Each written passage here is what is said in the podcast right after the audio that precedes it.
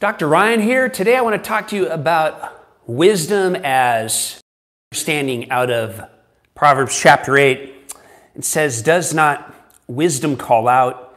Does not understanding raise her voice?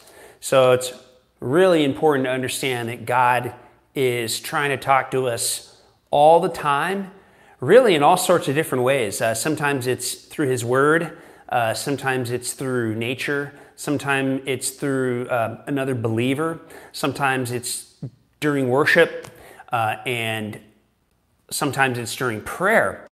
God's always trying to communicate with us. It's why He created us uh, so that He could communicate with us. So it's really important that we understand um, this word understanding here because wisdom, uh, the fear of the Lord is the beginning of wisdom. We want to get wiser. We want to be able to have the ability to process information uh, in a in the correct manner. We want to have the ability to actually make advances in our life based off of the right assumptions. And so that's why it's important that we have understanding. So, wisdom is understanding. So, what does this mean here? Well, it means four things. First of all, uh, it's an act. What do you mean understanding is an act? It's a decision. It's a it's related to your will. Uh, it's you deciding that you want to perceive what is wise. So it has to do with intent, uh, has to do with direction. It's literally you saying, God, show me what is wise. Lord, help me to understand wisdom. So it's an act related to a decision, it's a posture. You're basically saying, Lord, you hold all of the information, you hold all of the wisdom. Would you help me to understand it? In think of it this way, would you download your wisdom and your understanding into my life so that I can be uh, more effective for you? So it's an act.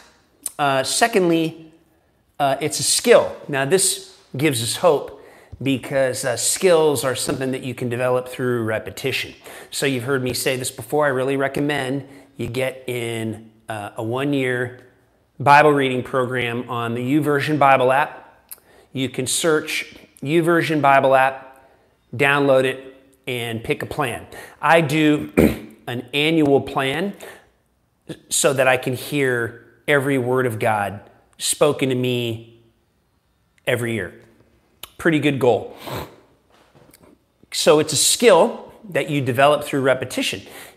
It's a posture, an act related to your will. It's a skill. It's you saying, it's you saying, wow, this is something that I can get better at. That's pretty exciting. Thirdly, it's intelligence. What does that mean?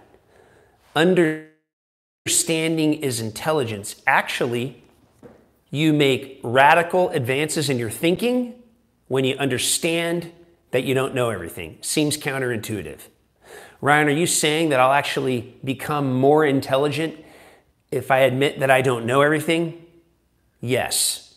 That's exactly what I'm saying.